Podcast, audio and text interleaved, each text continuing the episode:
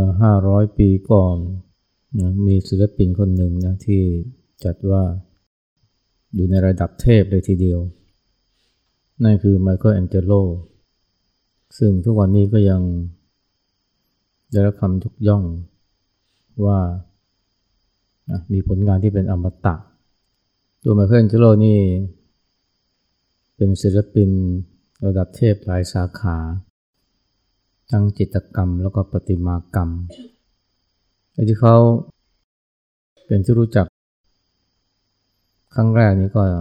ในฐานะที่เป็นประติมากร หรือว่าช่างแกะสลักนะผลงานที่ทำให้เขามีชื่อเสียงนะตั้งแต่ยังหนุ่มอายุ 26 ปี ก็คือดาวิดนะดาวิดนี่ก็เป็นผลงาน จากการแกะสลักของไมเคิลเจโลซึ่งคนสมัยนั้นนี้ก็พอเห็นครั้งแรกก็ เรียกว่ามีความทึ่ง มีความอัศจรรย์มาก เพราะว่างานชิ้นนี้เนี่ย ทั้งใหญ่นะ ทั้งสูงนะห้าเมตร แต่ก็มีความประณีตและงดงามมาก เส้นเลือด หรือว่าเส้นเอ็นเนี่ย มาเคลื่อนจโลแกะสลักได้ เหมือนจริงเลยนะเมื่อเขามีชีวิตเลยรวมทั้งกล้ามเนื้อทุกส่วน ก็มีคนนะพิศวงในผลงานชิ้นนี้ของเขามาก ซึ่งที่จริงเนี่ยมันยังมีตามมาอีกหลายชิ้นนะที่อยู่ในระดับขั้นเทพนะ แต่ว่าดาวิดนี่ก็เป็นผลงานที่ทำให้ไมเคิลจะโลเป็นที่รู้จัก ตั้งแต่ยังหนุ่มนะ ก็มีคนถามไมเคิลจะโลว่าเนี่ยเขามีเคล็ดลับอย่างไร ในการแกะสลักให้เกิด ผลงานที่งดงามขนาดนี้ไมเคิลจะโลก็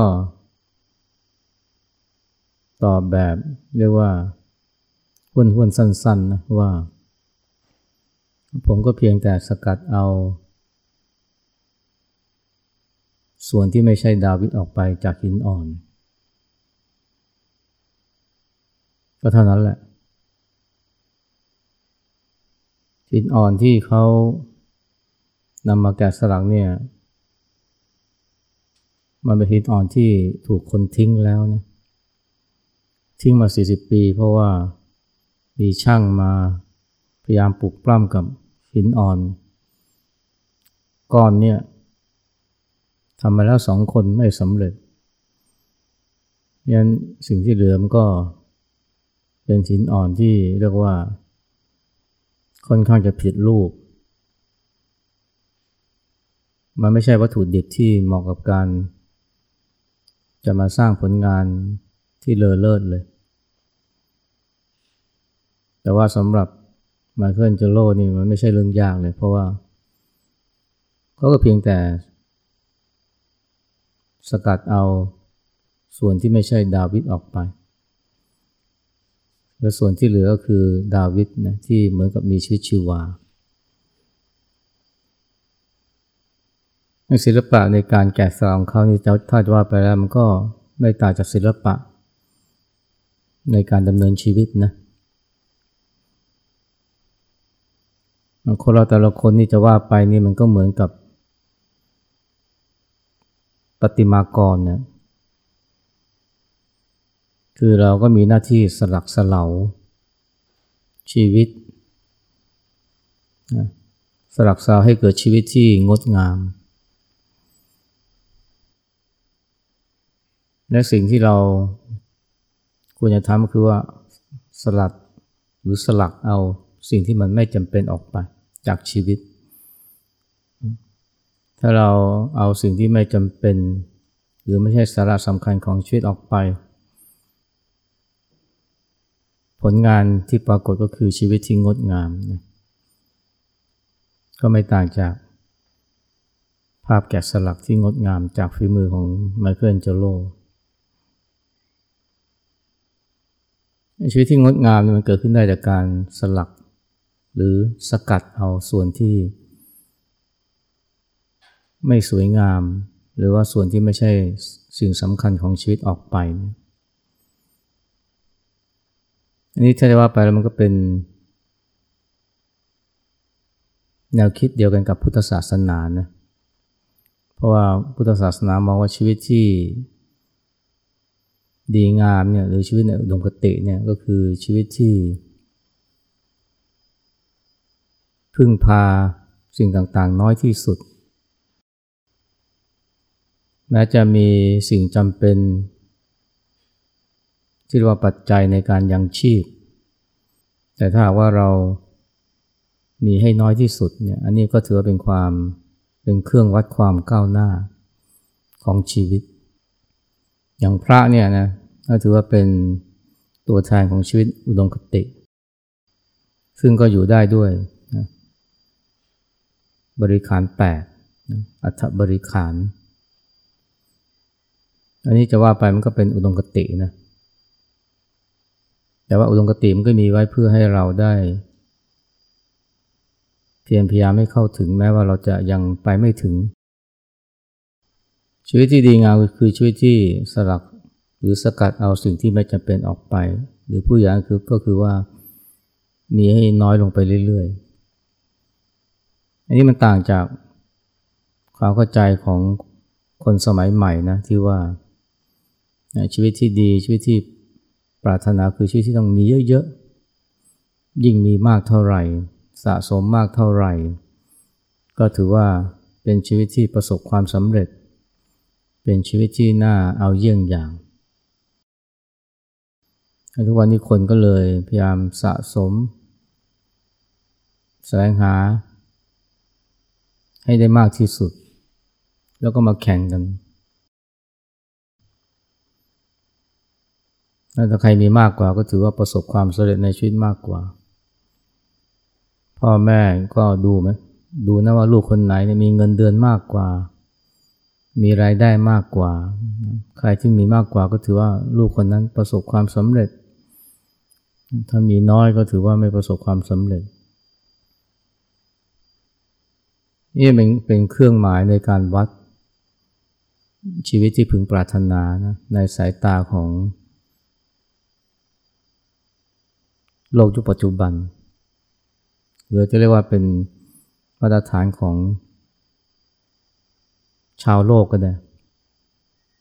แต่ทางธรรมเนี่ย สิ่งที่จะวัดความเจริญก้าวหน้าของชีวิต หรือความเจริญก้าวหน้าในการปฏิบัติธรรมก็คือว่า มีน้อยลงไปเรื่อยๆ มีน้อยลงไปเรื่อยๆ เพราะนั้นเนี่ยท่านถึงเน้นเรื่องการให้ทาน การให้ทานนี่ก็เป็นการสลัดนะวัตถุสิ่งของทรัพย์สมบัติออกไปทีละน้อยทีละน้อย ที่จริงเนี่ยเป้าหมายคือว่าให้เราเนี่ยพึ่งพาสิ่งเหล่านี้ให้น้อยที่สุดพึ่งพาในที่นี้หมายถึง เอาความสุขไปผูกพัน เอาความสุขไปผูกติดอยู่กับวัตถุให้ให้น้อยที่สุด ธรรมชาติคนเราเนี่ยก็ใหม่ๆก็ต้องอาศัยความสุขจากวัตถุ ไม่ใช่แค่ปัจจัยสี่แต่ว่ารวมถึงสิ่งเสพเงินทอง ที่ผู้คนอยากจะมีมากๆนี่ก็เพราะเห็นว่า ยิ่งมีมากเท่าไหร่ก็มีความสุขมากเท่านั้น แต่ความสุขแบบนี้เนี่ยมันเป็นความสุขที่เปราะบาง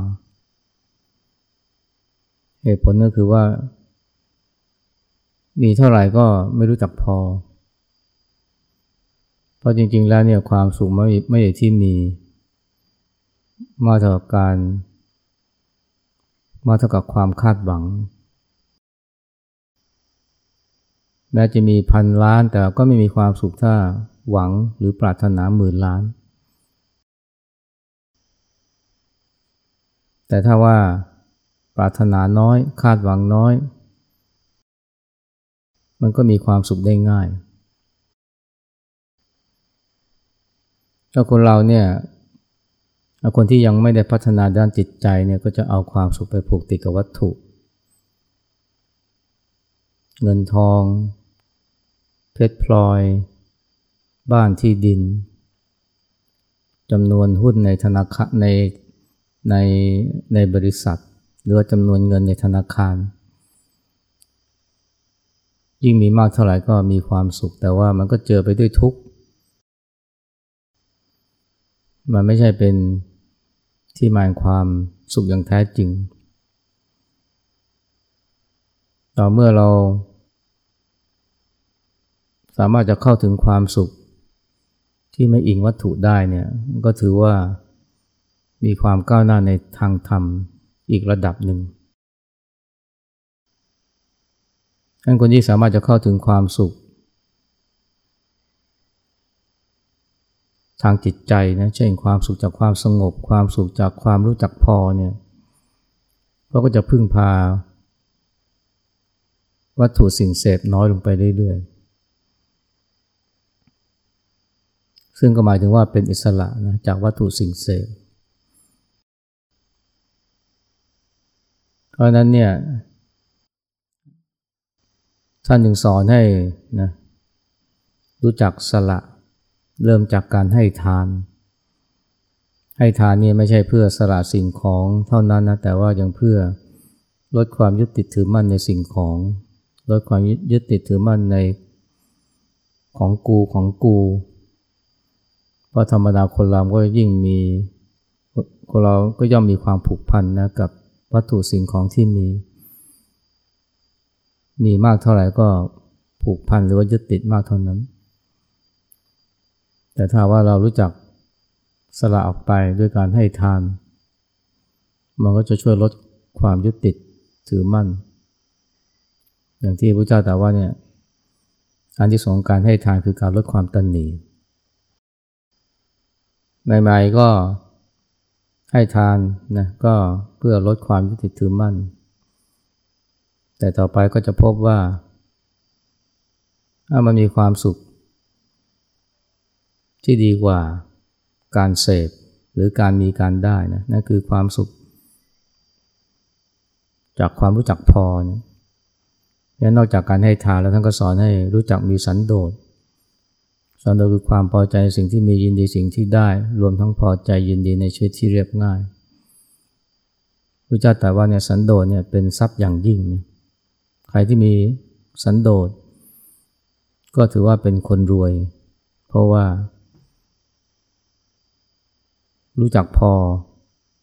เมื่อรู้จักพอเนี่ยมันก็ไม่เกิดความพร่อง คนที่แม้จะมีเยอะแต่ยังอยากได้มาก พอคาดหวังสูงเมื่อเกิดความพร่อง เกิดความพร่องก็เหมือนก็เป็นคนยากจนนะนั้นในการที่จะฝึก ฝึกจิตหรือพัฒนาชีวิตของตนเนี่ย สิ่งหนึ่งที่เราจะวัดว่ามีความก้าวหน้าหรือไม่ก็คือนะเรามีหรือเราพึ่งพาวัตถุสิ่งเสพน้อยลง อันนี้ไม่ได้หมายความว่ามีไม่ได้นะ บางท่านอาจจะมีแต่ว่าไม่ยึด อาจจะมีมากด้วยนะแต่ว่าไม่ยึด อย่างพระศิวลีเนี่ยได้ชื่อว่าเป็นเอตทัคคะซึ่งมีลาบมากนะ แต่ว่า ท่านไม่ได้ยึดมั่นถือมั่นว่าเป็นของท่าน มีก็ให้ มีก็สละ มีก็เผื่อแผ่ ช่วยเหลือผู้อื่นในการมีแต่ไม่ยึดเนี่ยเป็นเรื่องสำคัญนะ ซึ่งมันก็ต้องอาศัยการที่รู้จักสละ หรือลดความยึดติดถือมั่น ในวัตถุสิ่งของ สมัยรัชกาลที่สี่เนี่ยนะพระที่มีชื่อนะองค์นึงคือหลวงพ่อโตนะหลวงพ่อโตนี่ท่านมีเกร็ดที่หลายคนพูดถึงมากมาย ซึ่งล้วนแต่เป็นสิ่งที่แสดงถึงคุณธรรมของท่าน แล้วก็เป็นแบบอย่างของชีวิต ที่เราพึงเจริญรอยตาม อย่างนี้เรื่องระหว่างคราวหนึ่งท่านไปไปเทศที่ต่างจังหวัดนะแล้วชาวบ้านนี่ก็ถวายกันเทศมาเยอะเลย เต็มลำเรือเลย แต่ว่าเนื่องจาก กว่าจะถึง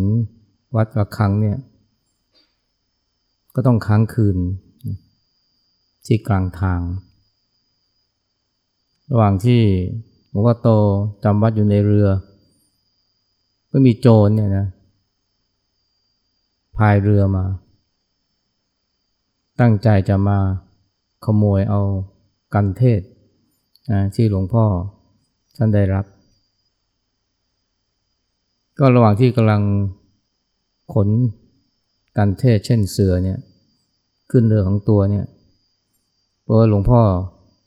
ท่านเกิดตื่นขึ้นมาไอ้โจรนี่พอรู้ว่าหลวงพ่อตื่นก็รีบพายเรือหนีหลวงพ่อท่านเห็นแล้วก็ บอกว่าเอาเสือไปแล้วเอาหมอนไปด้วย โยนหมอนไปให้โจรเลยไอ้โจรนี่พอรู้ว่าหลวงพ่อ ไม่หวงหมอนนะก็รีบพายเรือกลับมารับหมอนนะแล้วก็คงจะเอาข้าวของอย่างอื่นไปอีกด้วยนะจือหลวงพ่อนี่ท่านมีท่านได้มา แต่ว่าท่านไม่ยึดนะโจรจะมาเอาท่านก็ไม่หวง ก็ถือว่าให้เขาไปเลยนะ มันจะได้ไม่ต้องอผิดศีลข้อที่สอง อันนี้ก็เรียกว่า ใจนี่ไม่ได้มีความยึดมั่นถือมั่นนะกับวัตถุสิ่งของที่มี ไม่ใช่มีไม่ได้นะแต่มีโดยไม่ยึดนะซึ่งอันนี้ก็หมายถึงว่า นอกจากรู้จักสละสิ่งของแล้วเนี่ยที่สำคัญคือรู้จักลดละหรือว่าสลัดไอความยึดมั่นถือมั่นในวัตถุสิ่งของโดยซึ่งเป็นเรื่องสำคัญ ในการสละ หรือสลัดสิ่งภายนอกเนี่ย อันนี้ไม่สำคัญเท่ากับว่าสิ่งที่อยู่ภายในนะอันได้แก่ความยึดมั่นถือมั่น ยึดมั่นถือมั่นในทรัพย์ หรือว่ายึดมั่นถือมั่นในเกียรติยศชื่อเสียงนะธรรมดาคนเราเนี่ยมันก็เมื่ออยู่ในโลกเนี่ยก็ต้อง เจอโลกธรรมนะ ก็คือว่าได้ลาบได้ยศ แต่ว่าถ้าไม่ยึดมั่นถือมั่นรู้จักสละ หรือปล่อยวางเนี่ย มันก็ทำให้ในชีวิตเนี่ยมีความสุขความสงบได้ง่าย อย่างหลวงพ่อโตเนี่ยท่านนอกจากจะได้ลาบมากแล้วเนี่ยสักการะท่านก็ได้ไม่น้อยนะ ได้รับสมณศักดิ์เป็นสมเด็จเลยทีเดียวนะสมเด็จพระพุทธาจารย์ซึ่งเรียกว่าสูงมากมีเรื่องเล่าว่าอาหนึ่งท่านได้รับนิมนต์ไปเทศแถวสวนแห่งหนึ่งในราชบุรณะ ซึ่งต้องเข้าทางคลองเล็กนะท่านก็นั่งเรือนะเรือสำปั้นเรือเล็กๆ มีลูกศิษย์นะพายเรือ งานนั้นก็เป็นงานสำคัญนะท่านก็เลยเอาพัดยศไปด้วยเพราะว่าวันนั้นเนี่ยน้ำมันลดคลองแห้งนะเรือพายไปไม่ได้ ก็ต้องเข็นเรือ ทีแรกก็ลูกศิษย์เข็นเรือ แต่ว่าตอนหลังลูกศิษย์เข็นไม่ไหว เรือไม่ค่อยไปหลวงพ่อโตก็เลยลงมาเข็นเรือด้วย ชาวบ้านที่อยู่ริมฝั่งเนี่ยริมคลองเนี่ยเห็นหลวงพ่อโต เข็นเรือก็ตะโกนว่า สมเด็จเข็นเรือว้ยสมเด็จเข็นเรือว้ยเพราะว่าเขาไม่เคยเห็นนะหลวงพ่อโตท่านก็พูดตอบกลับไปว่า ฉันไม่ใช่สมเด็จจ้ะฉันชื่อครัวโตจ้ะนะสมเด็จท่านอยู่ในเรือ แล้วก็ชี้ไปที่พัดยศนะแต่แล้วชาวบ้านก็ลงมาช่วยเข็นเรือ อันนี้ก็ชี้เห็นนะว่าหลวงพ่อโตเนี่ยแม้ท่านได้รับสมณศักดิ์เป็นสมเด็จแต่ท่านไม่ได้ยึดนะท่านวาง ท่านปล่อยนะท่านสละความยึดมั่นนะในในในยศในสมณศักดิ์ซึ่งนนี้เป็นสิ่งสำคัญนะสลัดสิ่งภายนอกเนี่ยมันจะไม่สำคัญเท่ากับสลัดสิ่งภายใน ความยึดมั่นถือมั่นใน ในยศในทรัพย์ เพราะถ้าหากว่าไม่รู้จักสลัด หรือวางเนี่ยยังมีความยึดมั่นอยู่เนี่ยมันก็ทุกข์ได้ง่ายนะเพราะว่า เมื่อได้ยศมันก็ต้องมีวันเสื่อมยศ เมื่อได้ลาบก็มีวันเสื่อมลาบ และถ้ายังยึดในยศในทรัพย์ในลาบเนี่ย อถึงคราวที่ต้องเสื่อมต้องเสียไปก็จะต้องทุกข์เศร้าโศกเสียใจนั้นชีวิตของจิตใจผู้ที่มีปัญญาท่านก็ มุ่งที่จะ ปล่อยวางหรือสละไอ้ความยึดมั่นถือมั่นในในทรัพย์ในยศ แต่ก่อนถึงตรงนั้นได้เนี่ยมันต้องรู้จักนะ สลัดหรือสกัดเอา สิ่งที่มันไม่เป็นกุศลในใจออกไป สิ่งที่ทำความทุกข์ให้กับจิตใจ เช่นความคิด ความคิดลบคิดร้าย ความคิดปรุงแต่ง หรืออารมณ์ต่างๆนะไอ้คนเรานี่มันก็ทุกข์เพราะความคิดและอารมณ์ต่าง ๆ นี่แหละ อย่างที่เคยพูดอยู่เสมอเราทุกข์เพราะความคิด และความคิดมันก็นำไปสู่อารมณ์ที่เป็นอกุศล แต่ที่จริงแล้วเนี่ยเราไม่ได้ทุกข์เพราะความคิดหรอกแต่เราทุกข์เพราะเราไม่รู้ทันความคิด เป็นทุกเราทุกข์เพราะว่าเราไปหลงยึดความคิดเราไม่ได้ทุกข์เพราะอารมณ์แต่เป็นเพราะเราไปหลงยึดในอารมณ์ ว่าเป็นเราเป็นของเรา แต่ถ้าเรารู้จักปล่อยรู้จักวางรู้จักสลัดนะหรือวางความคิดและอารมณ์ต่าง ๆ ออกไปจากใจ มันก็ช่วยทำให้จิตใจเราพบความสงบเย็นได้ง่าย และมันช่วยทำให้เราเนี่ยมีสติมากพอที่จะสละหรือสลัดไอ้ความยึดติดถือมั่นนะซึ่งจะว่าไปมันก็คือกิเลสอย่างหนึ่งนะไม่ว่าจะเป็นความโลภไม่ว่าจะเป็นความโกรธ ซึ่งเกิดจากความยึดมั่นถือมั่นใน ตัวตน จริงๆแล้วเนี่ย การที่เราจะสลัดอะไรเนี่ยนะมันก็ไม่สำคัญเท่ากับสลัดไอ้ความยึดมั่นถือมั่นในตัวตนนี่แหละทำยังไง ถ้าพูดแบบภาษาชาวบ้านคือทำไงจะให้ตัวกูมันเบาบางทำไงจะให้ให้อัตตามันเบาบางทำให้กิเลสเบาบาง ชีวิตเราเนี่ยมันก็เหมือนกับปฏิมากรตรงนี้แหละ ก็คือว่าสกัดสิ่งเหล่านี้ให้มันเหลือน้อยที่สุดนะสกัดมันออกไป เพราะมันไม่เป็นสิ่งที่จำเป็นต่อชีวิต มันเป็นอุปสรรคต่อความสุขด้วยซ้ำถ้าเราสลัดหรือสกัดมันออกไปมากขึ้นเรื่อยๆ มากขึ้นเรื่อยๆนะความยึดติดถือมั่นในในทรัพย์ความยึดติดถือมั่นในยศความยึดติดถือมั่นในตัวกูเนี่ย มันก็จะได้ชีวิตที่เจริญชีวิตที่งดงามมากขึ้นเรื่อยๆ และที่จริงแล้วเนี่ยมันไม่มีอะไรที่จะทำให้คนเราทุกข์ไม่ไปกับความยึดติดถือมั่นในในตัวตนนะคือความยึดว่ามีกูนะเรียกว่าอัตวาทุปาทาน ความยึดติดถือมั่นในทรัพย์สมบัติสิ่งของนี้ก็ยังไม่เท่าไหร่นะการมุปาทานความยึดติดใน ความคิดความเห็นนะที่ถูกปาทานก็ยังไม่หนักเท่ากับอัตวาทุกปาทานนะคือยึดติดว่ามีตัวกูของกู และถ้าว่าเราไม่รู้จักสลัด หรือสกัดไอ้สิ่งนี้ออกไปจากใจเนี่ยก็เท่ากับว่ามีความทุกข์นะรอเราอยู่ข้างหน้า และสิ่งที่รออยู่เรารอเราอยู่ข้างหน้าอย่างแน่นอนนะก็คือความตายนะ เมื่อถึงเวลาที่เราต้องตายเนี่ย มีเท่าไหร่ก็หมดนะ มันคือความหมดตัวอย่างแท้จริง หมดตัวที่ใครๆพูดกันเนี่ย เช่น เล่นไพ่ เล่นการพนันจนหมดตัว ไฟไหม้จนหมดตัว จริง ๆ มันยังไม่เท่ากับหมดตัวตอนที่ตอนที่ตายนะ เพราะว่า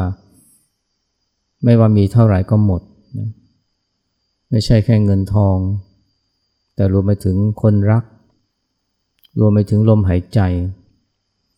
มันไม่มีอะไรที่จะหมดตัวหนักเท่ากับตอนที่ตาย แล้วเมื่อเรารู้ว่าเราต้องหมดตัวแน่เนี่ย มันจะไม่ดีกว่าหรือถ้าว่าเราเรียนรู้ที่จะปล่อยไปทีละอย่างทีละอย่าง ปล่อยไปเรื่อยๆ ปล่อยนี่คือปล่อยวาง ปล่อยวางทั้งสิ่งที่มีอยู่